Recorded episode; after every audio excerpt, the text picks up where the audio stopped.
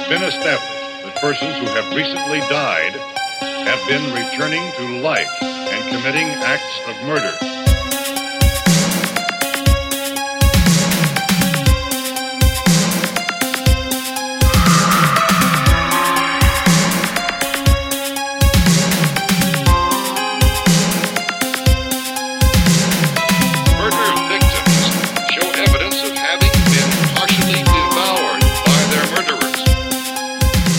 Καλησπέρα, ντεντεκτιβάκια. Καλησπέρα, μικροί Πουαρό. Καλώς ήλθατε σε ακόμα ένα επεισόδιο. Επετειακό επεισόδιο Έτσι, αυτού εδώ του τίμιου του podcast. του podcast που έχει έρθει για να. Ξυπνήστε τα Ηρακλή Πουαρό που κρύβουμε μέσα μας. Χίλια ντεντεκτιβάκια! Είναι το αντίστοιχο που θα κάναμε για ένα χρόνο επεισόδιο. Είπα ρε παιδάκι μου να το ονομάσω Χίλια ντεντεκτιβάκια. Οκ. Είναι Με πολλά έκαψε. παραπάνω. Με έκαψε, ρε, Είναι με πολλά έκαψε. παραπάνω, ναι, είστε πολύ παραπάνω και θέλουμε να κάνουμε ένα επεισόδιο για να σας ευχαριστήσουμε. Που ήσασταν μαζί μας ένα χρόνο τώρα, γιατί πέρασε, παιδιά, ούτε εσείς ούτε εμείς το καταλάβαμε. Εγώ αυτό που θέλω να πω είναι ότι σας ευχαριστώ πάρα πολύ που ήσασταν εδώ και μας στηρίζετε. Αλλά πριν με πιάσουν τα μελοδραματικά μου, θέλω να πω ότι μπορείτε να μας βρείτε στα social μας, Crime Grouper Podcast και σε Facebook και σε Instagram. Να μας στείλετε το μήνυμά σας να αλληλεπιδράσουμε έτσι μαζί. Και πού μπορούν να μας ακούσουν, Γιώργη; Μπορούν ένα χρόνο τώρα να μας ακούνε σε Spotify, Google Podcast, Apple Podcast, στο Streamy πλέον και στο Anchor. Ε, ναι. Εννοείται. Και ήρθε η ώρα, νομίζω, να τους ανακοινώσουμε δύο πράγματα. Για ξεκινάμε το πρώτο. Αγαπημένα ντεντεκτιβάκια. Δεντεκτιβάκια αγαπημένα. Σχεδιάζουμε merchandise. Ου. Σκεφτόμαστε να φτιάξουμε, έχουμε βασικά στα σκαριά για να φτιάξουμε μπλουζίτσες, Κουπίτσες. t-shirts, ναι, κούπες, μπρελόκ, αυτοκόλλητα, αλλά τα αυτοκόλλητα δεν θα είναι με τιμή γιατί θα τα στέλνουμε σε κάθε παραγγελία που θα κάνετε. Έτσι. Και θα έχουμε και μάλλον δύο ακόμα πράγματα. Το ένα θα είναι ένα τετράδιο ή ένα σημειωματάριο που θα μπορείτε να γράφετε τις σκέψεις σας, τις εργασίες σας. Γενικά θα μπορείτε να γράφετε και να είστε κι εσείς έτσι μικροί μικροί detectives. Και ε, αυτό που σκέφτηκα εγώ είναι ότι λογικά θα βγουν και κάποια μ, συγκεκριμένα κομμάτια από κάποια ζευγάρια σκουλαρίκια. Απευθύνομαι στο γυναικείο κοινό αυτού του, του podcast, γιατί τα σκουλαρίκια θα είναι λίγο grande, δεν θα είναι κρικάκια που θα μπορούν να τα φορέσουν έτσι και άντρες πιο εύκολα, αλλά όποιος άντρας το θέλει για να το κάνει δώρο στην κοπέλα του. Εννοείται, μπορεί Θα να αγοράσει. βγει.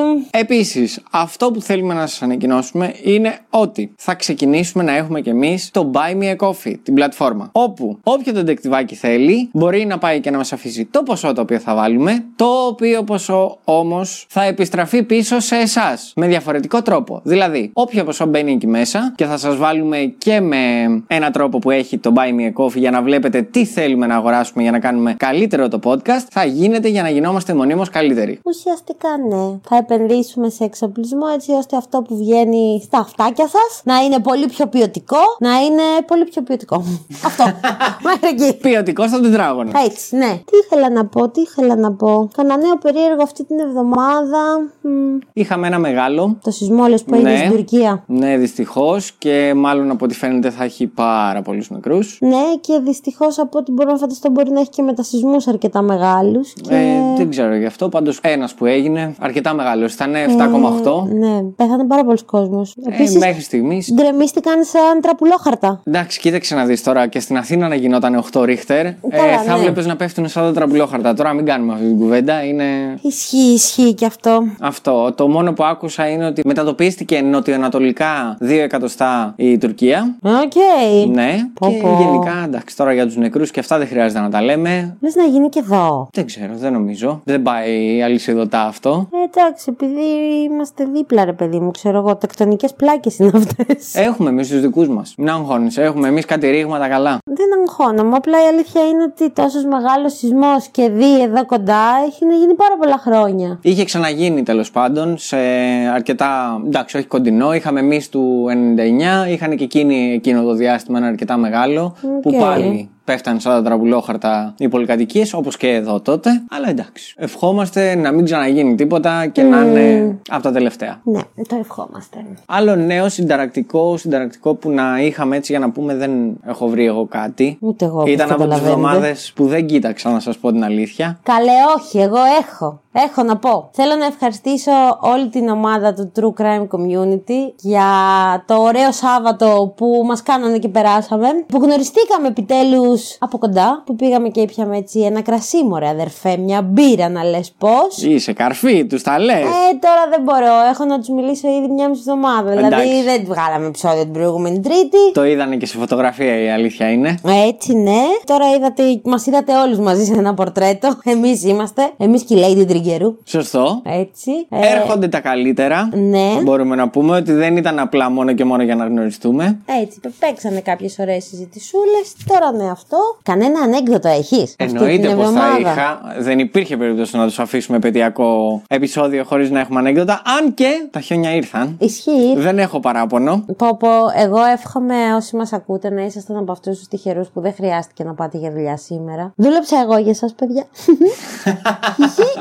Λοιπόν, έχω και ένα ανέκδοτο που είναι για την Εύβοια, η οποία όποιος είναι από την Εύβοια, πραγματικά σας στέλνουμε δύναμη και ζέστη, γιατί έχετε φάει πολύ καλό χιόνι. Και λέω γρήγορα γρήγορα, γυρίσαμε όλη την Εύβοια εκτός από το πιο νότιο κομμάτι. Και γι' αυτό κρατάς μούτρα; Ε, είσαι τελείως ακάριστος. Α την καμία στον την μπουφάνα. Επίσης, όταν οι αστροναύτες πηγαίνουν στη δουλειά τους, ναι, είναι λογικό να λείψουν για κάποιο διάστημα. καλό αυτό. συμπακτικό, συμπακτικό. Αν και νομίζω ότι η Μπάρμπαρα σε έχει επικαλύψει. Σίγουρα με έχει. Α, ωραία, μιας και είπες Μπάρμπαρα Όχι, και μου σε έχει- θύμισε, σε έχει μου επιστρώσει. θύμισε ηθοποιό. Διάσημος ηθοποιός που κάθε φορά σκάει στα γυρίσματα με κάμπριο. Ποιος είναι; Λέω να έρθω με κάμπριο. Ο Λεωνάρθο με κάμπριο. Οκ. Ωραία. Ναι. Ωραία, ωραία. και αφού κάναμε την εισαγωγή, ντεντεκτιβάκι σήμερα δεν θα.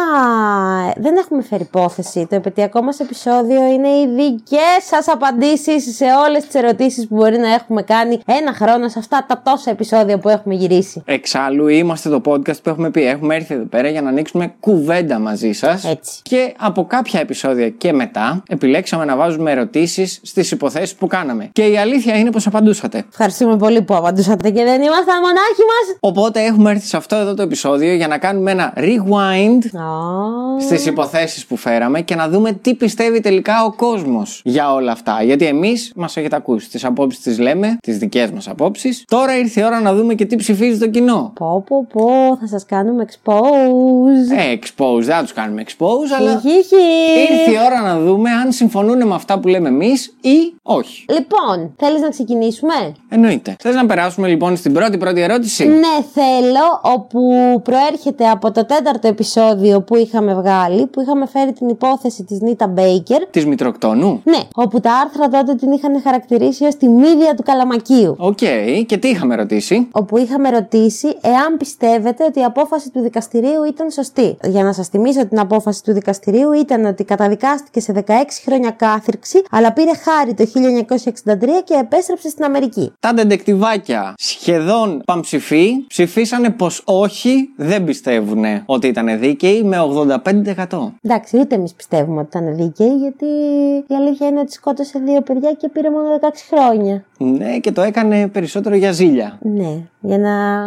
Όχι για να εκδικηθεί, όχι για να εκδικηθεί νομίζω Για τον να άντρα της. εκδικηθεί τον άντρα της. Αυτή ήταν η πρώτη ερώτηση. Η δεύτερη ερώτηση που σας είχαμε κάνει αφορά τον Κώστα Πάσαρη στο επεισόδιο εκείνο. Όπου σας είχαμε ρωτήσει τι πιστεύετε τελικά για τον Κώστα Πάσαρη. Εάν ήταν ξεκάθαρα κακοποιός ή δύσκολο παιδί που μεγάλωσε λάθος. Και εκεί είναι κάτι το οποίο μας ξάφνιασε, που ήσασταν αλήθεια 50-50, Δίχασε ο Πάσαρης, Ναι. δίχασε. όπου δεν βγήκε κανένα αποτέλεσμα. Πιστεύετε η μισή ότι ήταν ξεκάθαρα κακοποιός και η άλλη μισή ότι ήταν δύσκολο παιδί που μεγάλωσε λάθος; Εγώ να σου πω την αλήθεια, έτσι όπως τα βλέπω τα, τα στατιστικά, με κάνει να πιστεύω ότι ήταν όντως ένα δύσκολο παιδί το οποίο μεγάλωσε λάθος και μετά θα γινόταν ξεκάθαρα κακοποιός. Αυτό είχαμε πει και σε εκείνο το επεισόδιο, βέβαια. Ναι, αλλά το είχαμε γυρίσει παλιά.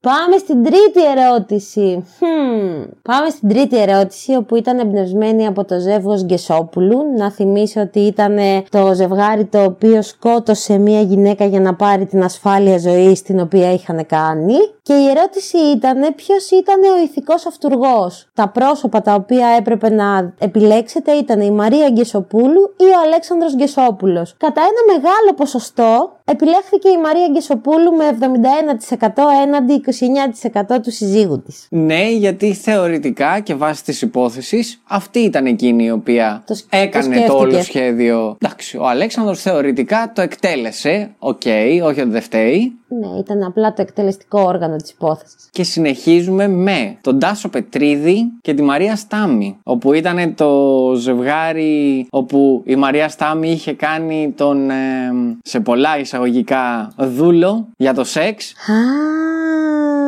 Και είχαμε ρωτήσει πώς πιστεύετε πως πρέπει να είναι οι σχέσεις; ξεκάθαρα ειλικρινές ή μέχρι τέσσερις είναι σχέση; Και 87% είχαν απαντήσει ξεκάθαρες και ειλικρινές. Ναι, εντάξει. Βέβαια υπάρχει και το 13% που απάντησαν ότι μέχρι 4 είναι σχέση και παιδιά, διασκεδάστε τη ζωή σας. Εντάξει. Αν και θεωρώ ότι το μέχρι 4 ήταν σχέση ακριβώς επειδή το βάλαμε για αυτό το λόγο. Ήταν τρόλ. Ε, ναι. Τα δεντεκτιβάκια μας όμως δεν ψαρώνουν στα τρόλ. Υπήρχαν ένα 13% που ήθελε να είναι λίγο. Εντάξει. Με τι συνεχίζουμε; Συνεχίζουμε με μια ερώτηση που προέρχεται από το επεισόδιο της Αγγελικής Πέτρου, η κοπέλα η οποία δολοφονήθηκε στην Κέρκυρα από τον ίδιο της τον πατέρα. Και να πω ότι δολοφονήθηκε γιατί δεν ενέκρινε τη σχέση που είχε με κάποιον αλλοδαπό. Η ερώτηση ήταν τι πιστεύετε για τον κύριο Πέτρου; Ήτανε αν είχε ψυχολογικά ή αν ήταν ρατσιστής κεφαλοκράτης; Και ένα 85% τι απάντησε. Ότι ήταν ξεκάθαρα ρατσιστής κεφαλοκράτης. Δηλαδή, εγώ χαίρομαι με τις απαντήσεις που βλέπω και τα ποσοστά, Μα- γιατί νιώθω ότι δεν είμαστε, ξέρεις, μόνοι μα που συζητάμε και λέμε λογικά πράγματα. Αν και θα το πούμε λίγο αργότερα, αυτό που έχω δει κι εγώ και λαμβάνω από τον κόσμο που μας ακούει είναι γενικώ το ότι λένε ότι υποστηρίζουν πολύ τις απόψεις μας. Μμμ. Όχι γιατί την εκφράζουμε δημόσια και επηρεάζονται, είναι ότι ούτως ή άλλως και αυτοί το ίδιο πιστεύουν. Ναι, εντάξει, παιδιά, χαίρομαι που είστε πολύ λογικοί σε αυτόν τον κόσμο. Θα φανεί και από επόμενες ερωτήσεις που θα τις ακούσετε, στο τι έχετε απαντήσει όλοι. Πιστεύω ότι οδεύουμε σε ένα καλύτερο κόσμο. Θέλω να είστε εσείς η αρχή για την πίστη μου στην ανθρωπότητα. Αυτό είστε για μένα, δεντεκτιβάκια. Κάθεται λοιπόν η επόμενη ερώτηση σε επεισόδιο που έφερα εγώ και είναι για την Ελένη από το Κωνσταλέξη. Όπου, αν δεν θυμάστε, ήταν η φάση που είχε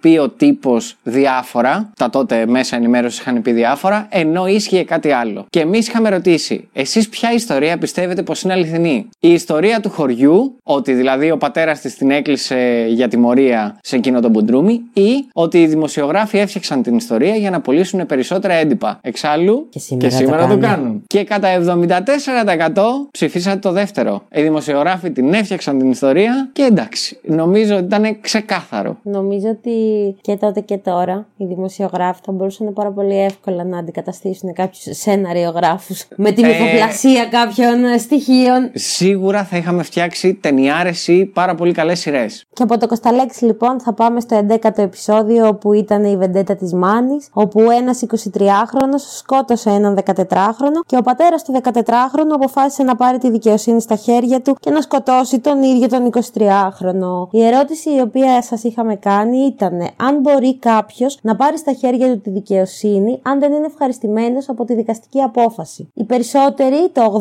80% συγκεκριμένα, είχε ψηφίσει ότι όχι, δεν μπορούμε να, να πάρουμε στα χέρια μας τη δικαιοσύνη, σε αντίθεση με ένα 20% που απάντησε ναι. Μπορώ να πω ότι σε αυτό το επεισόδιο υπήρχαν και κάποια σχόλια από κάτω, κάτι το οποίο με κάνει πολύ χαρούμενη. Θέλω να διαβάσει το πρώτο. Εννοείται και είναι από ένα δεντεκτιβάκι το οποίο μας ακολουθεί πάρα πολύ καιρό, τη Μαριάννα, και απάντησε κρίμα που ο 14χρονος έφυγε τόσο άδικα, μόνο και μόνο για το στίγμα της εποχής. Επίσης, άλλο ένα δεντεκτιβάκι απάντησε ο Ορέστης, σε εισαγωγικά, ήταν και παιδεραστής και δολοφόνος. Πήγε να αποπλανήσει έναν ανήλικο και όταν αρνήθηκε τον σκότωσε. Εγώ θέλω να πω και για το σχόλιο της Εύας Φιλίπα, η οποία λέει πως και οι δύο θάνατοι μου φαίνονται αδικαιολόγητοι. Δυστυχώς το να παίρνει κάποιος τον νόμο στα χέρια του δεν οδηγεί πουθενά και καταλήγει η κοινωνία χωρίς τάξη. Οι νόμοι υπάρχουν για κάποιο λόγο. Πάρα πολύ σωστό σχόλιο. Και επίσης ένα από τα δεντεκτιβάκια που είναι από τότε μαζί μας. Ναι, όπου να πούμε ότι συμφωνούμε απόλυτα με όλα όσα γράφτηκαν και σχολιάστηκαν.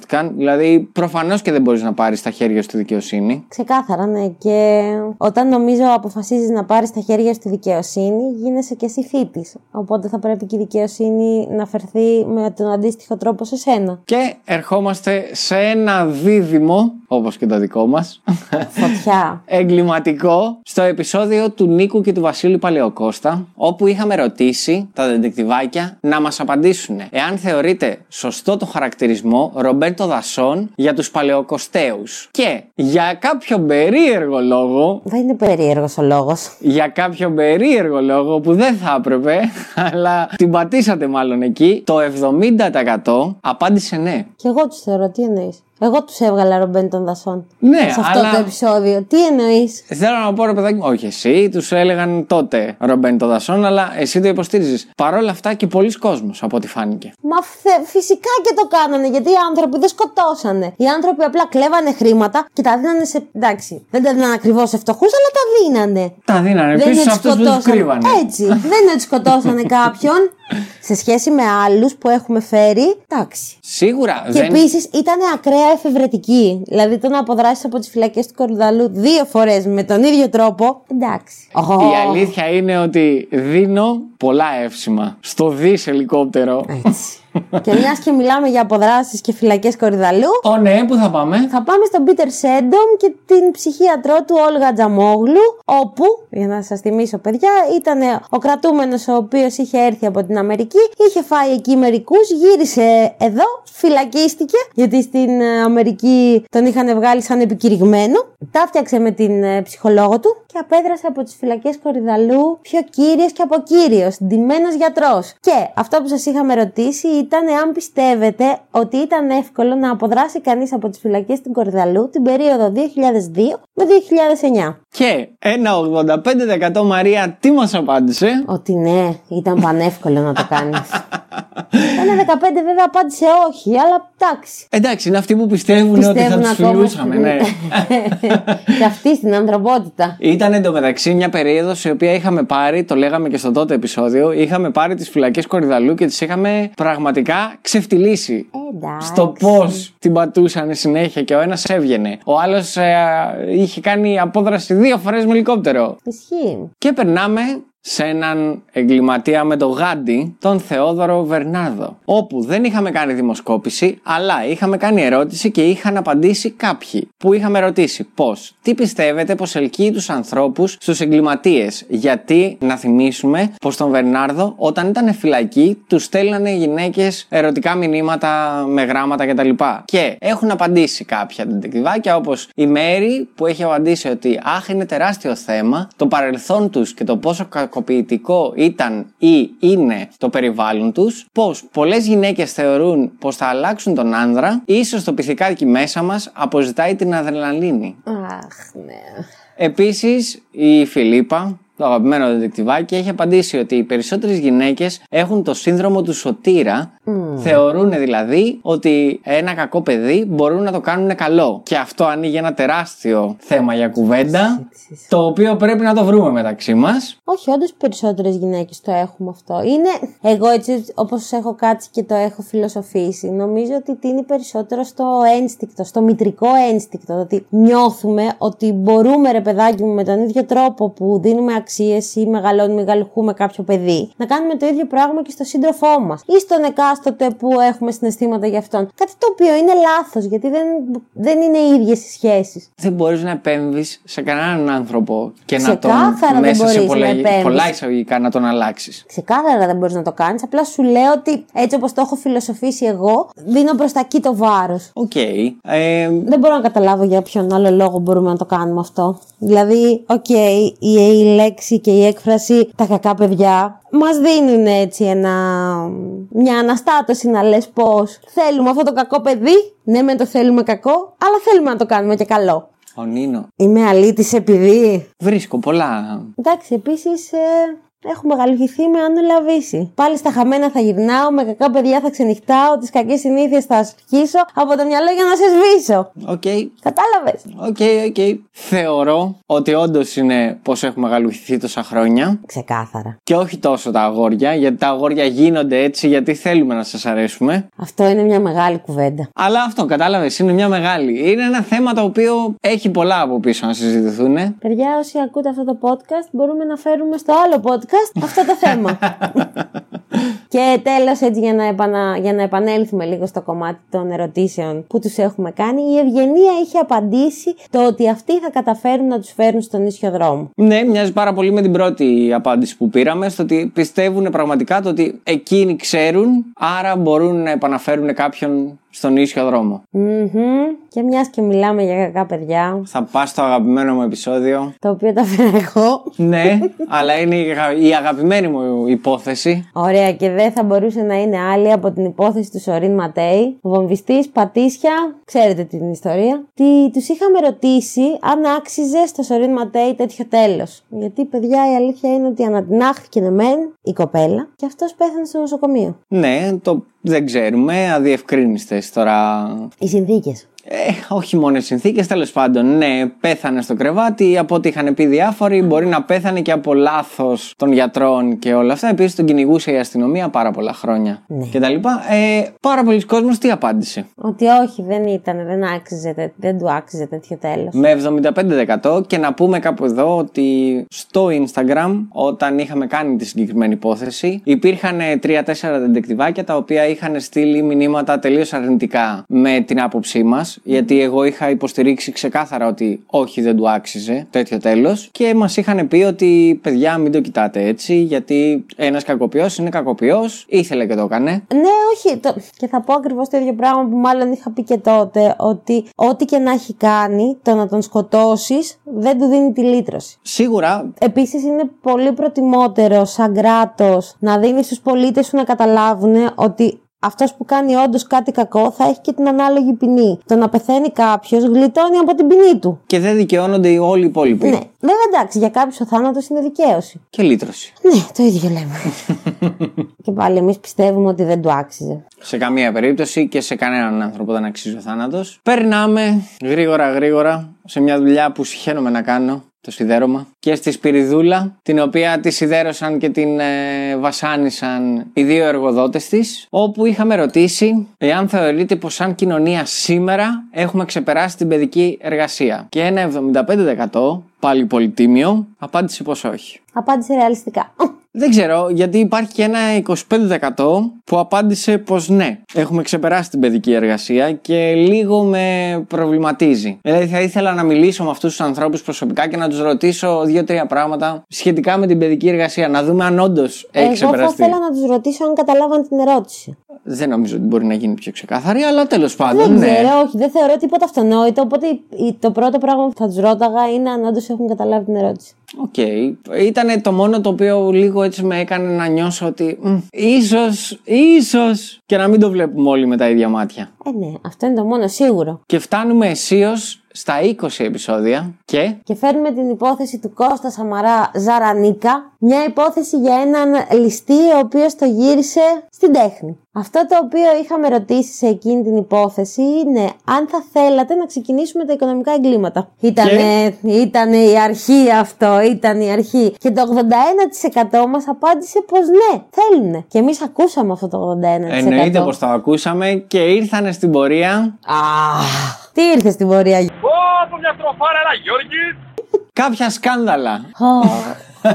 και ξεκινήσαμε με το ένα, το μοναδικό, το ανεπανάληπτο, το σκάνδαλο της Μονής Βατοπεδίου. Όπου δεν σας ρωτήσαμε τίποτα Μόνο και μόνο γιατί αλήθεια, ακόμη και εγώ μπερδεύτηκα στο όταν τα έγραφα. Οπότε θεωρήσαμε σωστό να μην σας μπερδέψουμε και να μην βάλουμε τη γνώμη σας μέσα σε όλο αυτό, γιατί είναι κάτι το οποίο στον καθένα ακούγεται τελείως διαφορετικά. Κάποιοι μπορεί να είχατε πρόβλημα με το πολίτευμα. Κάποιοι μπορεί να είχατε πρόβλημα με τους συγκεκριμένους ανθρώπους που το κάνανε. Οπότε θεωρήσαμε σωστό να μην σας ρωτήσουμε κάτι. Παρ' όλα αυτά, εμένα αυτό που μου έμεινε από αυτό το επεισόδιο ήταν το πόσο εύκολο μπορούσαν να υπογραφτούν χαρτιά εκείνη την εποχή από άτομα τα οποία ήταν άσχετα.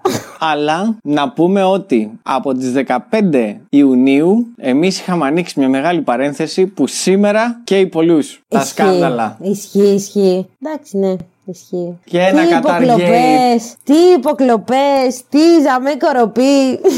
όλα, όλα, όλα είναι μέσα στο παιχνίδι. Και μετά από αυτό, πού περάσαμε; Περάσαμε σε μια λεωφορειοπειρατεία Oh. και το φλαμούρ πισλή όπου σας είχαμε ρωτήσει εσείς τι πιστεύετε για το φλαμούρ; Ότι έφτασαν στα άκρα και τον ανάγκασαν να κάνει την πειρατεία ή ήταν εγκληματίας εξ αρχής και δικαίως είχε μπει στη φυλακή; Ένα ποσοστό μεγάλο ποσοστό και συγκεκριμένα το 81% απάντησε ότι τον έφτασαν στα άκρα και τον ανάγκασαν να κάνει την πειρατεία. Γιατί να θυμίσουμε ήταν η υπόθεση εκείνη όπου τον κατηγορήσανε για εκείνον πάντα άδικα, ότι είχε μέσα στο σπίτι τα όπλα, έτσι τον απελάσανε και τον στείλανε πίσω στην Πίσω. Αλβανία και ξαναγύρισε και έκανε ό,τι έκανε με την πειρατεία. Όποιος δεν θυμάται το επεισόδιο μπορεί, να Μπορεί πάει να, το ακούσει. να το ακούσει, εννοείται. Και από τα σύνορα θα φτάσουμε σε ένα άλλο όριο που έχει να κάνει με το πόσο ανεχόμαστε εμείς οι άνθρωποι κάποια πράγματα ή όχι. Και ερχόμαστε στη δολοφονία του Ζάκ Κωστόπουλου, όπου είχαμε ρωτήσει αν ήταν δίκαιη η ποινή στους δύο κατηγορουμένους. Και ένα 86% μεγάλο κιόλας είχε απαντήσει πως όχι δεν είναι εννοείται, αλλά είχαμε και απαντήσει στην- σε μια δεύτερη ερώτηση που κάναμε στο αν πιστεύετε πως η δικαιοσύνη είναι τυφλή. Τι μας απάντησαν; Η Κατερίνα μας είχε απαντήσει πως μερικές φορές είναι.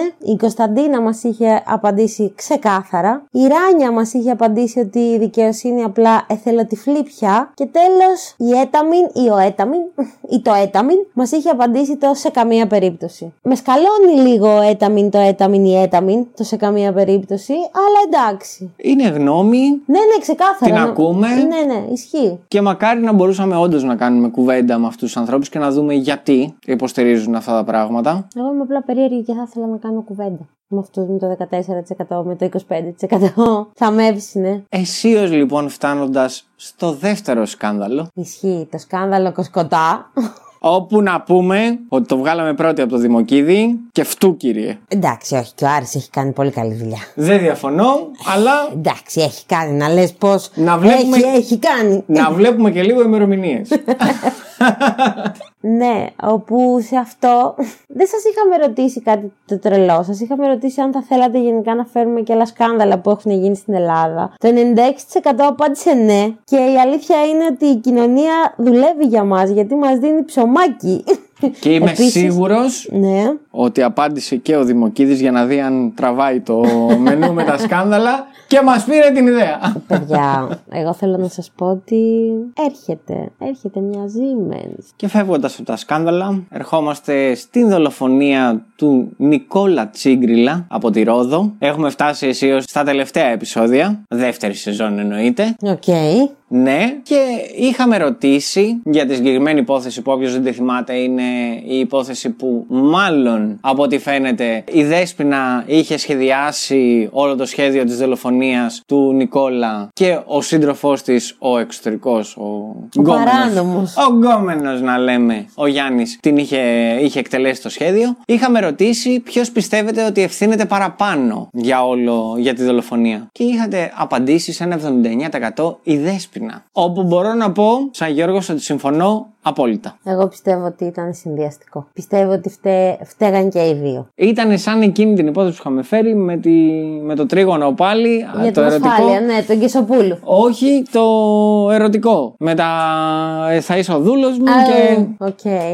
Και τώρα θα πάμε στη δολοφονία του Βάλτον Λόκα, όπου εδώ το επεισόδιο αυτό αναφέρεται σε ένα κοινωνικό πρόβλημα που υπάρχει στην εποχή μας και τότε, τα ναρκωτικά. Αυτό που σας είχαμε ρωτήσει ρωτήσει είναι πως εάν πιστεύετε πως οι φορείς αντιμετώπισης των ναρκωτικών κάνουν σωστή δουλειά. Ένα 77% είχε απαντήσει πως όχι. Ένα 23% είχε απαντήσει πως ναι. Εγώ είμαι μαζί με το 77% πιστεύοντας ότι δεν λειτουργεί σωστά. Το δημόσιο τουλάχιστον σύστημα. Προφανώς και δεν λειτουργεί σωστά και μάλιστα έχουμε πάρα πολλά μηνύματα από δεντεκτιβάκια τα οποία ίσως τα ξέρουν και λίγο από πιο μέσα τα θέματα, τα συγκεκριμένα, που μας λένε ότι όχι, δεν λειτουργεί σωστά. Και ερχόμαστε σε μια υπόθεση που, όπως σας είχα πει και τότε, έτσι και τώρα, με είχε σοκάρει. Στην υπόθεση του Δημήτρη Πιλάλη, ο οποίος ήταν ο μακελάρης ε, της Τιλίδα, που είχε βγει και πυροβολούσε από το σπίτι του μέχρι την παραλία όποιον έβρισκε και κυνηγούσε να μπει μες στα σπίτια των ανθρώπων. Όπου είχαμε ρωτήσει σχετικά με τη γυναίκα του, όπου είχε ακουστεί να τον παρακινεί να κάνει αυτά που έκανε, αν πιστεύετε ότι η γυναίκα του Δημήτρη είχε κάποιο κίνητρο. Δεν μπορούμε να ξέρουμε ποιο, σαφώς εμείς, αλλά το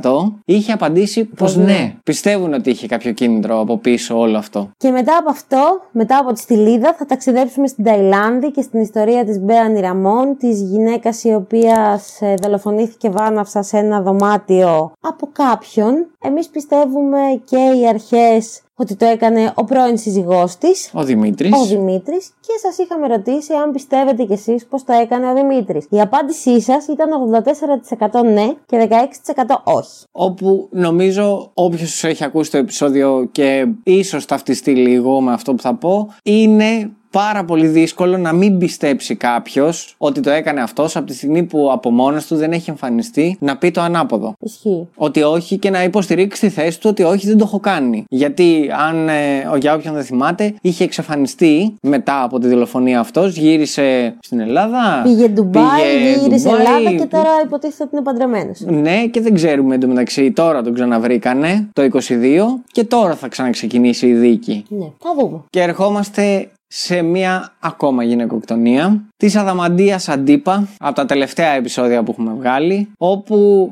την είχε σκοτώσει ο άντρας της σε ένα μπαροξισμό που είχε πάθει σε ακόμα έναν από ό,τι δήλωνε η κοινωνία και σύμφωνα με το επεισόδιο και έτσι όπως το είχαμε πει τότε σας είχαμε ρωτήσει αν θα μπορούσε να κάνει κάτι η κοινωνία γύρω από την Αδαμαντία για να την προστατέψει και το 90% πράγμα το οποίο το είδα και με έκανε πάρα πολύ χαρούμενο απάντησε πως ναι θα μπορούσε να είχε κάνει κάτι Και δεν ήταν δύο οι ψήφοι. όχι Ήταν πολύ παραπάνω. Το κακό είναι ότι σ- εγώ αυτό που βλέπω ότι σε αυτό το 90% δεν γίνεται πράξη. Αυτό Είναι δικό μου, ε, τι βλέπω εγώ. Δεν κρίνω, δεν λέω, ούτε σχολιάζω. Αυτό είναι κάτι το οποίο νομίζω ότι κάθε μικρή κοινωνία πρέπει να κάτσει να το δουλέψει. Και όταν λέω μικρή κοινωνία εννοώ ακόμα και μια πολυκατοικία. Ο κόσμος, για όποιον δεν θυμάται, τότε λέγαμε στο επεισόδιο ότι ήξερε πάρα πολύ καλά τι γινόταν και είχαν βγει, είχαν πει διάφορα. Και θα φύγουμε από τη γυναικοκτονία και θα πάμε σε άλλη μία δολοφονία η οποία έγινε το 1991 και δεν είναι άλλη από αυτή του καθηγητή Νικόλα Τεμπονέρα όπου ήταν πάρα πολύ και συνεχίζει να είναι πάρα πολύ επίκαιρο το θέμα με όλα αυτά τα οποία γίνονται στο κομμάτι της παιδείας Και όχι μόνο. Αυτό που σας είχαμε ρωτήσει ήταν αν πιστεύετε πως τα βήματα που κάνουμε προς την παιδεία είναι μπροστά ή πίσω. Χαίρομαι πάρα πολύ που συμφωνήσαμε 87% ότι πάμε προς τα πίσω. Ναι, γιατί το είχαμε πει και στο επεισόδιο, όπως επίσης είχαμε κάνει και το σχολιασμό, ότι δυστυχώς όταν γίνονται όλα αυτά που έχουν γίνει στο παρελθόν και τα βιώνουμε και το μόνο που επιλέγει η εκάστοτε κυβέρνηση, δεν θα το βάλουμε πολιτικά, γιατί και τότε αυτό είχαμε πει, βάζει τα μαθήματα των θρησκευτικών ή δεν ξέρω και εγώ ποιο άλλο να είναι παραπάνω ώρες από ότι είναι της χημείας ή της φυσικής ή οτιδήποτε άλλο. Συγγνώμη, δεντεκτιβάκια, αλλά μόνο προς τα πίσω πάμε. Δυστυχώς ναι. Εμπρός, σκοταδισμός. Εμπρός πίσω. Και ερχόμαστε Στο τελευταίο επεισόδιο που βγάλαμε. όπου ήταν για την υπόθεση του Παντελή Καζάκου, ο οποίος δολοφόνησε τρεις μετανάστες και τραυμάτισε άλλους τέσσερις και είχαμε ρωτήσει εάν είμαστε δίκαιοι στην Ελλάδα απέναντι στους μετανάστες. Και πάλι προς μεγάλη μου χαρά, το 89% απάντησε όχι. Η αλήθεια είναι πως στο συγκεκριμένο επεισόδιο ήρθανε και στο Instagram πάρα πολλά δεντεκτιβάκια και στείλανε την άποψή τους. Προς το θετικό. Και τα περισσότερα μηνύματα που λάβαμε ήταν στο ότι Οκ, ε, εννοείται πως δεν κάνουμε σωστή δουλειά, αλλά εννοείται κιόλας ότι δεν γίνεται και σωστή δουλειά στα σύνορα. Ισχύει. Αλλά είχαμε ρωτήσει και κάτι άλλο. Ποια είναι η γνώμη σας για το ρατσισμό; Και τα μηνύματα τα οποία πήραμε ήταν από τη Μίνα πως δεν μπορώ να τον καταλάβω. Πώς γίνεται να, να μισείς κάτι που τυχαία δεν είσαι; Κάθε είδους ρατσισμός δείχνει ότι η προσωπικότητα του μισή έχει κάποιο πρόβλημα, κάποιο σύμπλεγμα. Και η Εφη πως όπως λέει το σύνθημα όσο περισσότερο μας κλέβουν τη ζωή τόσο μας ταΐζουν με έθνος και φυλή ο λαϊκισμός της τιμής του έθνους υπονομεύει την κοινωνία των πολιτών. Διαλύει την όποια επίφαση δημοκρατίας. Και θα συμφωνήσω πάρα πολύ. Νομίζω ήταν και αυτά τα επεισόδια τα οποία είχαμε κάνει λίγο χαμούλη και εμείς, σαν Γιώργος και Μαρία, Ναι. για το ρατσισμό. Ναι, γιατί δυστυχώς από τη στιγμή που είμαστε. Είμαστε όλοι ίδιοι, ρε παιδιά. Δηλαδή, Κλάιν. Είμαστε όλοι ίδιοι, όλοι τον ίδιο αέρα αναπνέουμε, όλοι σχεδόν τα ίδια προβλήματα έχουμε, όλοι, όλοι ερχόμαστε και φεύγουμε στην τελική. Μην, μην είμαστε μαλάκες μεταξύ μας. Ε, Δυστυχώς δεν το βλέπουν όλοι έτσι. Και σας είχαμε ζητήσει όμως και κάτι άλλο την προηγούμενη εβδομάδα. Να στείλετε μηνύματα σε μία ερώτηση. Στο τι είναι αυτό που μας ξεχωρίζει από όλους τους υπόλοιπους. Για εσάς προσωπικά; Και μπορώ να πω ότι στείλατε τεντεκτιβάκια, στείλατε την αποψάρα σας. Έγινε κάποια χιδουλίτσα. Ο Δημήτρης, αγαπημένο τεντεκτιβάκι, έστειλε πω αυτό που μου αρέσει σε εσάς είναι ο σχολιασμός των γεγονότων μέσα από μια πιο ανθρώπινη πλευρά, όπως και ο προβληματισμός γύρω από τις κοινωνικές διαστάσεις κάποιων εγκλημάτων. Αισθάνομαι ότι παρακολουθώ μια απλή παρέα που σχολιάζει όπως τα σχολίαζα κι εγώ. Καλή πρώτη επέτειο, εύχομαι να ακολουθήσουν πολλές ακόμα, όσες δηλαδή αντέχετε και θέλετε δηλαδή.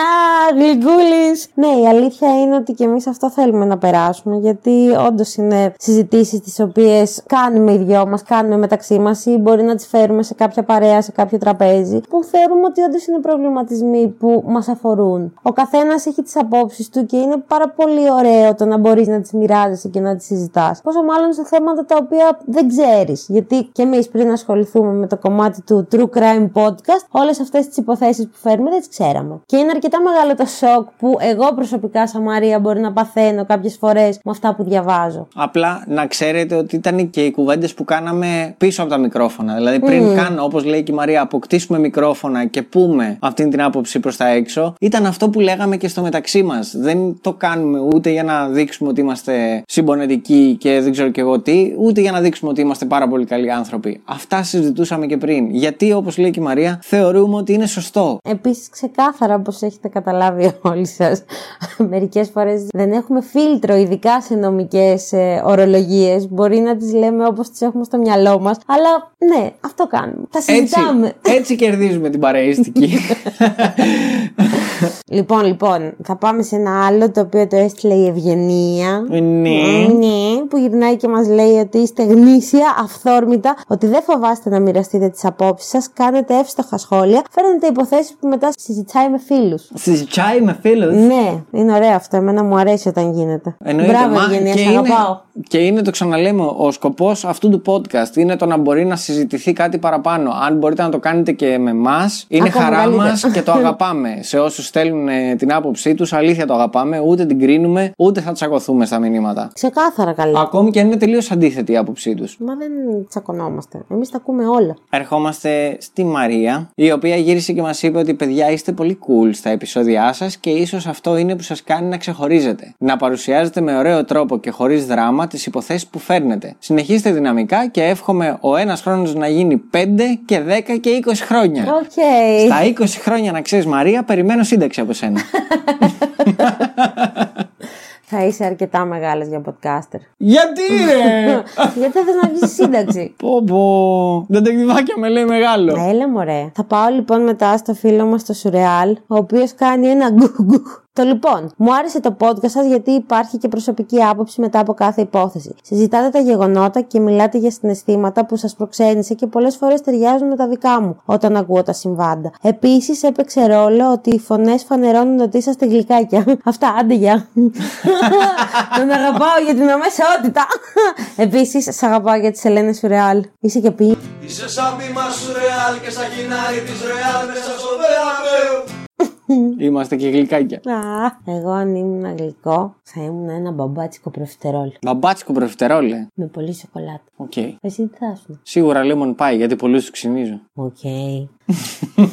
Πω, πω, πω, πω. Πάμε σε ένα αγαπημένο podcast. Πάμε σε ένα αγαπημένο podcast. Γιατί η ντεντεκτιβάκια δεν είναι μόνο όλοι οι υπόλοιποι, είναι και τα podcast της καρδιάς μας. Η αγαπημένη μας Μυρτό Α. από το True Crime αλλά ελληνικά. Σας αγαπάμε πάρα πολύ. Μας έστειλε πώς; Το δέσιμό σας είναι μοναδικό και οι περιγραφές σας. Σχόλια και συζητήσεις ειλικρινά με πάνε νοερά σε μια ασπρόμαυρη ταινία νουάρ σε γραφείο ιδιωτικού detective με τη Μαρία αλά Τζέσικα Ράμπιτ Α. να δακτυλογραφεί αναφορές για τις υποθέσεις και τον Γιώργο με ένα τσιγάρο στο χέρι και καπέλο ρεντιγκότα. Πώς τη λένε την κότα δεν ξέρω.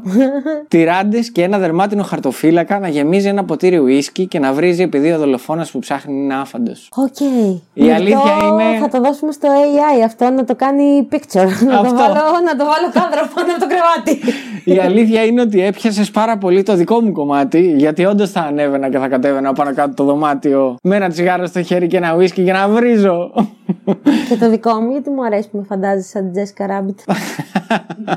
λοιπόν, και από τη Μυρτό πάμε στη Μίβα, θα μείνουμε στο Μη, όπου λέει: Σας ανακάλυψα πρόσφατα και έχετε γίνει αγαπημένοι μου. Ακούω εννοείται σταδιακά και τα προηγούμενα. Αυτό που μου αρέσει είναι ότι ψάχνετε σοβαρά τις υποθέσεις, αλλά τις παρουσιάζετε και τόσο όσο ανάλαφρα με έναν σχολιασμό και σκέψεις που κάνουμε όλοι στο μυαλό μας. Επίσης, είναι πολύ ξεχωριστό που προσεγγίζετε ιστορίες όχι τόσο γνωστές στην Ελλάδα κυρίως και παρατηρούμε την πορεία και την εξέλιξη και του εγκλήματος αλλά και τον τρόπο εξυχνίασής τους. Συνεχίστε. Σε ευχαριστούμε πάρα πολύ. Μίβα. Προσπαθούμε εντωμεταξύ όντως να φέρνουμε όχι και τόσο γνωστές υποθέσεις, όχι για να μην πέσουμε στις ίδιες υποθέσεις που φέρνουν όλοι οι υπόλοιποι, αλλά για να δείξουμε το ότι όντως υπάρχουν και άλλες υποθέσεις και άλλα εγκλήματα τα οποία συμβαίνουν σε αυτήν εδώ την ψωροκόστενα και αξίζει να σημειωθούν το καθένα για το δικό του λόγο. Ναι, εντάξει. Επίσης έχουμε κι εμείς πολλά για 11 εκατομμύρια θεωρητικά που είμαστε. Έχει ψωμάκι η υπόθεση. Και δυστυχώς η κοινωνία φροντίζει να υπάρχει ακόμα περισσότερο. Αν και τώρα λένε ότι θα βγάλουν αλεύρι από γρήλους, οπότε μπορεί να μοιράσουν τύχη. Ερχόμαστε στην Every Gnome, όπου μας έχει ξαναστείλει και παλιότερα και δεν θέλησε να το ξανααναλύσει, αλλά Γεια σας παιδιά, εγώ σας ακούω, σας το έχω ξαναπεί, shout out στην κοινωνική ευαισθησία και ενσυναίσθηση που δείχνετε. Την ευχαριστούμε. Και Προσπαθούμε να είμαστε όσο περισσότερο άνθρωποι μπορούμε. Μέρα με τη μέρα και υπόθεση με την υπόθεση να γίνουμε κι εμείς καλύτεροι, γιατί η αλήθεια είναι ότι και πολλές υποθέσεις που φέρνουμε μας κάνουν και εμάς καλύτερους. Ε, ναι. Αχ, θα πάμε τώρα στην Εμμανουέλα, η οποία λέει. Μου αρέσει που είστε τόσο άμεση και επίσης μου αρέσουν τα σχόλια της Μαρίας. Είναι πολύ εύστοχα και εγώ νομίζω τα ίδια θα έκανα. Επίσης μου αρέσει τόσο πολύ που ο Γιώργος ψάχνει τις υποθέσεις του. Και εκεί βέβαια με το σκάνδαλο Κοσκοτά έκαψαν εγκέφαλο και μύρισε κιόλας. Άλλες 20 φορές να το ακούσω πάλι δεν θα καταλάβω. Έχετε χιούμορ και αυτό μου αρέσει πολύ. Συνεχίστε την καλή δουλειά, μας αρέσει. Όντως, ο Γιώργος το είπε και πριν. Με το σκάνδαλο Κοσκοτά έκανε εγκέφαλο. Εγώ είπα ότι με το σκάνδαλο στη μονή Βατοπεδίου Ναι. κάηκε και ο δικός μου εγκέφαλο με το πώς θα κάνανε, αλλά ο καθένα. Εντάξει, Μανουέλα, μπορείς να πας να ακούσεις και του Δημοκίδη, όπως είπε η Μαρία, που έχει κάνει πολύ καλή δουλειά. Σταμάτα να ζηλεύεις. Δεν ζηλεύω. Άλλος το κάνει πρώτος. Άλλος ζηλεύει. Διαφορετική οπτική και διαφορετικές πληροφορίες. Όχι, πλάκα είναι πώς κάνουμε. Άμα θέλει ο Δημοκίδης, μπορείς να μου στείλει να κάνουμε άλλο σκάνδαλο μαζί. Περνάμε στην Αλεξάνδρα, όπου μας έγραψε Αγαπημένα μου τεντεκτιβάκια, δηλώνω μεγάλη φαν και πάντα ανυπομονώ για νέο επεισόδιο. Αυτό που μου αρέσει σε εσάς είναι η συζητήση που ακολουθεί μετά από κάθε επεισόδιο. Έχετε προσωπική άποψη και την εκφράζετε χωρίς να φοβάστε. Έχετε καλή χημεία και βγάζετε αυτό το παρεΐστικο που θέλει κάποιος να ακούσει όσο περνάει ή κάνει δουλειές. Τέλεια. Περπατάει, είπε, αλλά εγώ περνάει, διάβασα. Όσο βαριά και να είναι τα θέματά σας, εσείς είστε ευχάριστοι και απολαυστικοί. Συνεχίστε την καλή δουλειά. Σε ευχαριστούμε πολύ, Αλεξάνδρα. Θα το κάνουμε. Εννοείται πως θα το κάνουμε. Και παρέα θα κάνουμε. Η Μαρία μας είπε ότι αυτό που πιστεύω ότι σας ξεχωρίζει είναι ότι παρότι ασχολείστε με δύσκολες υποθέσεις, δεν χάνετε το χιούμορ σας και μας ελαφρύνετε την ακρόαση που μερικές φορές λόγω των ιστοριών είναι δύσκολη. Συνεχίστε έτσι. Επίσης είναι κάτι το οποίο όντως και σε ευχαριστούμε πάρα πολύ που το ανέφερες, γιατί η αλήθεια και εμάς μας εκφράζει. Δεν θέλουμε να είμαστε ένα πάρα πολύ βαρύ podcast το οποίο δεν θα μπορούσαμε να ακούσουμε στην τελική ούτε κι εμείς. Εντάξει, ναι. Ή επίσης δεν θέλουμε να είμαστε και αυτό το πάρα πολύ χαβαλεδιάρικο, γιατί όντως τα θέματα τα οποία θέλουμε να βγάζουμε από τις υποθέσεις, όντως στοχεύουν στο κοινωνικό κομμάτι. Ναι, έχουμε βάλει, που θα το πούμε και λίγο πιο μετά, γιατί το έχουν σημειώσει κάποια δεντεκτιβάκια. Έχουμε βάλει μέσα το section με τα ανέκδοτα, έχουμε βάλει λίγο τα νέα της εβδομάδας, για να είναι λίγο έτσι πιο χαλαρό στην αρχή κτλ. Μετά σοβαρεύουμε γιατί θεωρούμε ότι η κουβέντα είναι αυτή που μας κάνει πιο καλούς ανθρώπους στο τέλος της ημέρας. Καλοί μου άνθρωποι! Ο ή χρήστη. Ο η χρήστη. Ο ή χρήστη. Και άστους να κοιτάνε να μιλάν, το αγαπημένο δεντεκτιβάκι μας έγραψε πως πέρασε μια υπέροχη χρονιά μαζί μας, μου κρατάτε συντροφιά σε διάφορες φάσεις της ζωής μου, σε ταξίδια μου, στη δουλειά μου, μέχρι και όταν έπλενα πιάτα. Μπράβο σου που πλένεις πιάτα και ακούς podcast. Και έκανα δουλειές στο σπίτι μου. Ακόμη και όταν κάνω μπάνιο, που αυτό, οκ, ήταν too much πληροφορία. Όχι, γιατί εμένα μου αρέσουν κάτι τέτοιο. Αυτό που θεωρώ ότι σας κάνει ξεχωριστούς είναι τα νέα της εβδομάδας που, σαν άτομο που δεν βλέπω και δεν διαβάζω ειδήσεις, είναι ένας τρόπος να μην είμαι στον κόσμο της γκοφρέτας μου. Τον αγαπάω. Τα κρύα ανέκδοτα είναι φοβερά. Ο τρόπος που αφηγείστε τις ιστορίες είναι πολύ ωραίος, κατά τη γνώμη μου. Κάθε επεισόδιο είναι ξεχωριστό. Είστε υπέροχοι και πιστεύω ότι έχετε ξυπνήσει τον Ηρακλή Πουαρό που κρύβω μέσα μου. Και ναι, είναι και ο λόγος που έχει έρθει αυτό εδώ το podcast. πω πω, αυτόν τον αγαπάω ένα τσακ παραπάνω. γιατί όντως καταφέραμε και κάναμε πραγματικότητα αυτό που λέμε στο, στο intro μας. και τώρα θα πάω στο πρώτο σχόλιο του εξωτερικού Ου! και έρχεται από το Λάβαλ του Καναδά, όπου λέει Αγαπημένη για μένα έχει να κάνει με τις φωνές σας. Όμορφος συνδυασμός που σε κρατάει σε επαγρύπνηση και δεν πετάει το μυαλό σου. Έχοντας ακούσει όλα σας τα επεισόδια, εκτιμώ ότι δεν το παίζετε ειδική, αλλά δημιουργείτε μια παρέα με όλους εμάς. Το Λαβάλ του Καναδά είναι πάντα εδώ. Και η Αθήνα της Πω, Ελλάδας πω. είναι πάντα εκεί, να ξέρεις. Μετά από αυτό το μήνυμα, νομίζω ότι το κρύο ανέκδοτο ναι. έχει πάρει άλλη τροπή. δηλαδή σε κάποιες περιοχές μπορεί να τα ακούνε και όντως να γελάνε. Ναι, και να μωρέ. μην κρυώνουν και να ζεσταίνονται. Ξέρεις τι, θεωρώ πάρα πολύ θετικό το ότι μας θεωρούν παρέα τους, γιατί και εμείς όντως σας θεωρούμε παρέα μας και μακάρι να σας είχαμε όλους εδώ και να λέγαμε όλοι μαζί για τις Καλά, υποθέσεις. μην λέτε. Μπορεί κάποια στιγμή στο μέλλον να κανονίσουμε ένα meetup, άμα θέλετε. Να πάμε να πιούμε ένα καφέ, ξέρω εγώ, με κάποιους. Και να συζητήσουμε για όποια υπόθεση μπορεί να θέλετε. Έτσι. Να μας δείτε και λίγο πώς είμαστε χήμα, πώς γυρνάμε τα επεισόδια, ρε παιδί μου. Ναι, βέβαια, χωρίς μοντάζ. Ξεκάθαρα. Είχαμε βεβαιρώνει. Ο φανταστικός Του φίλος. Amazed GR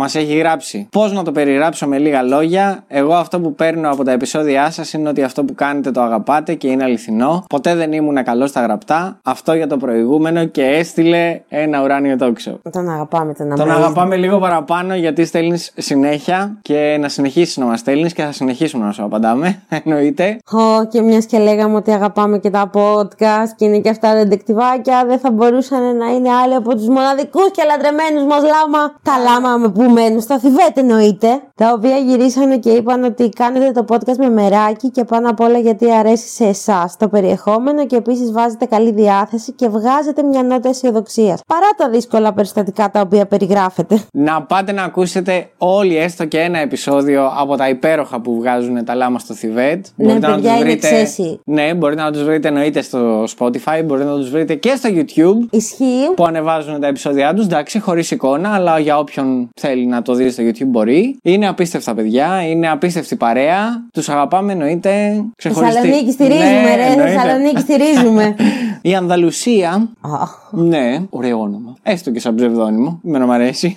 Μας έστειλε πως σας ανακάλυψα σχετικά πρόσφατα και το καλό σε αυτό είναι ότι έχω αρκετά επεισόδια να ακούσω συνεχόμενα. Τέλειο. Thumbs up σε αυτό. Τώρα ανυπομονώ για κάθε νέο επεισόδιο το οποίο το ακούω βράδυ, μόλις πέσουν όλοι για ύπνο μαζί με ένα ποτήρι κρασί και έτσι έχω δημιουργήσει την μέσα σε εισαγωγικά δική μας στιγμή της εβδομάδας. Σας λατρεύω, είστε φοβεροί και νιώθω ότι είστε το παρεάκι μου. So romantic. Ναι, ε, να ξέρεις, Ανδαλουσία, πως και εμείς έχουμε ένα ποτάκι την ώρα που κάνουμε τις υποθέσεις. Οπότε, άμα θες, μπορούμε να κάνουμε και cheer up. Είχαμε εννοείται και ηχητικά, γιατί ήσασταν δύο τα δεντεκτιβάκια που αποφασίσετε να στείλετε ηχητικά. Ηχητικά. Και εννοείται πως θα μπουν μέσα, όπου η Τζίο Λαβρισέσα, Αχ, αγαπημένη. πολύ αγαπημένη, η Δετεκτιβάκια, πέρασε ένας χρόνος. Τι ωραία. να συνεχίσετε να έχουμε πολλούς χρόνους, τι σας κάνει να ξεχωρίζετε. Τα ανέκδοτα; και τα ανέκδοτα βασικά. Νομίζω ότι το μόνο podcast που μας λέει πάντα κρύο ανέκδοτο, εγώ γελάω προσωπικά. Αυτό που σας κάνει να ξεχωρίζετε είναι ότι λέτε μια υπόθεση λίγο πολύ στους περισσότερους γνωστή, άγνωστη δεν έχει σημασία και μετά την αναλύεται από κάθε γωνία της. Για θρησκευτικούς λόγους, για κοινωνικούς, για ψυχολογικούς, το οποίο μου αρέσει πάρα πολύ και είναι σαν να κάθομαι με την παρέα μου στο σαλόνι μου και να το συζητάμε και μία έτσι παρασκευή ας πούμε με ποτάκι, το οποίο μου αρέσει πάρα πολύ και γι' αυτό δεν χάνω επεισόδιο σας. Αγαπώ πολύ, συνεχίστε έτσι. Oh, την αγαπάω γιατί όντως έχει πιάσει το, το, το touch που θέλουμε να περάσουμε. Γιατί όντως το είπαμε, το λέμε, θα το ξαναπούμε, θα το ξανακαταλάβετε. Ότι μας αρέσει πάρα πολύ να μιλάμε. μας αρέσει πάρα πολύ να αναλύουμε πράγματα. Κάνουμε όντως overthinking σε κάτι τέτοιες υποθέσεις που επιλέγουμε να φέρνουμε. Γιατί πιστεύουμε, ρε παιδί μου, ότι όταν έχεις μια καλή πρόθεση, μπορείς να βγάλεις και μια καλή άποψη. Όταν μπορείς να τη δομήσεις καλά μες στο κεφάλι σου, αυτό είναι ακόμα καλύτερο. Εννοείται και πραγματικά αυτό το παρείστικο, επειδή το στέλνετε πάρα πολύ. Είναι χαρά μας που σας το βγάζουμε, γιατί όντως είναι το μοναδικό πράγμα που θέλουμε να περάσουμε. Δεν είμαστε όπως ξαναλέμε και σε πολλά επεισόδια, και θα το πούμε και άλλη μια φορά, ούτε ειδικοί, ούτε ξέρουμε ακριβώς αν αυτό που λέμε είναι δίκαιο ή έτσι θα έπρεπε να είναι. Το συζητάμε με την παρέα μας, που παρέα μας είναι όλα τα δεντεκτιβάκια, και θεωρούμε πως σε αυτό εδώ το τίμιο το podcast έχουμε έρθει να ανοίξουμε μια συζήτηση. Και τέλος, που δεν θα μπορούσαμε εννοείται να την αφήσουμε απ' έξω, η ελευθερία, που και αυτή εννοείται πως έστειλε ηχητικό, και μας είπε. Γεια σας τεντεκτιβάκια. Ναι, πέρασε ένας χρόνος, ένας πολύ ωραίος χρόνος με σας για παρέα. Συνεχίστε ό,τι κάνετε. Εγώ σας ξεχώρισα γιατί είστε παιδιά κοντά στη δική μου τη γενιά, με τα οποία συμφωνώ 100% τις περισσότερες φορές με τις απόψεις σας και είναι καλό να ακούγονται τέτοιες απόψεις με το βήμα που σας δίνετε. Ευχαριστούμε πολύ. Γεια σου Μαρία, γεια σου Γιώργο. Γεια σου, Ελευθερία! Σε ευχαριστούμε, πάρα πολύ. πάρα πολύ. Ισχύουν ακριβώς τα ίδια που είπα πριν. Ξεκάθαρα. Και όντως γύρισε και είπε μέσα μια πολύ σημαντική φράση ότι μέσα από το βήμα το οποίο μας δίνεται θέλουμε όσο περισσότερο γίνεται να ακουστεί η άποψη που πιστεύουμε ότι είναι κοινή με πάρα πολύ κόσμο. Γιατί ναι, είναι καλό να μην χάνουμε την πίστη μας στην ανθρωπότητα, παιδιά. Ακόμη και αν η Μαρία σε κάθε επεισόδιο τη χάνει. Εντάξει, ναι, τουλάχιστον ξέρω ότι δεν είμαι μόνη. Έχω όλους τους υπόλοιπους. Καταλάβατε. με έναν αυτόματο τρόπο γινόμαστε όλοι μια γροθιά. Αυτό. Σας ευχαριστούμε αλήθεια όλους πάρα πάρα πολύ που στείλατε, που ξέρουμε ότι δεν είναι αυτονόητο. Το κάνατε μέσα από την καρδιά σας και θέλατε να στείλετε ένα μήνυμα και να μας σχολιάσετε το οτιδήποτε. Εννοείται πως περιμένουμε και όλους τους υπόλοιπους να το κάνουν.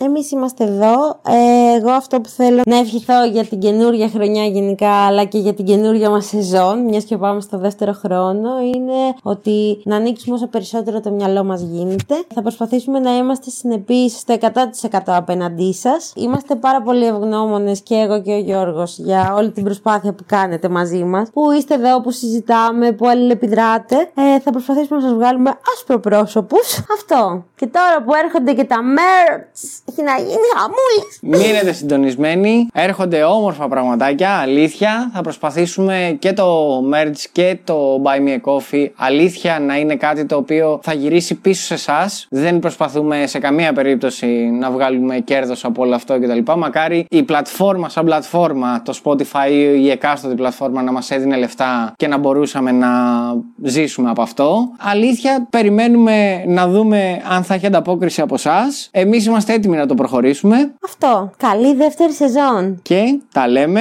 την επόμενη Τρίτη. Ευχαριστούμε πάρα πολύ. Και όσοι φτάσατε μέχρι εδώ, στείλτε ένα βέλος. Φιλιά πολλά! Ciao! Bye! It has been established that persons who have recently died have been returning to life and committing acts of murder.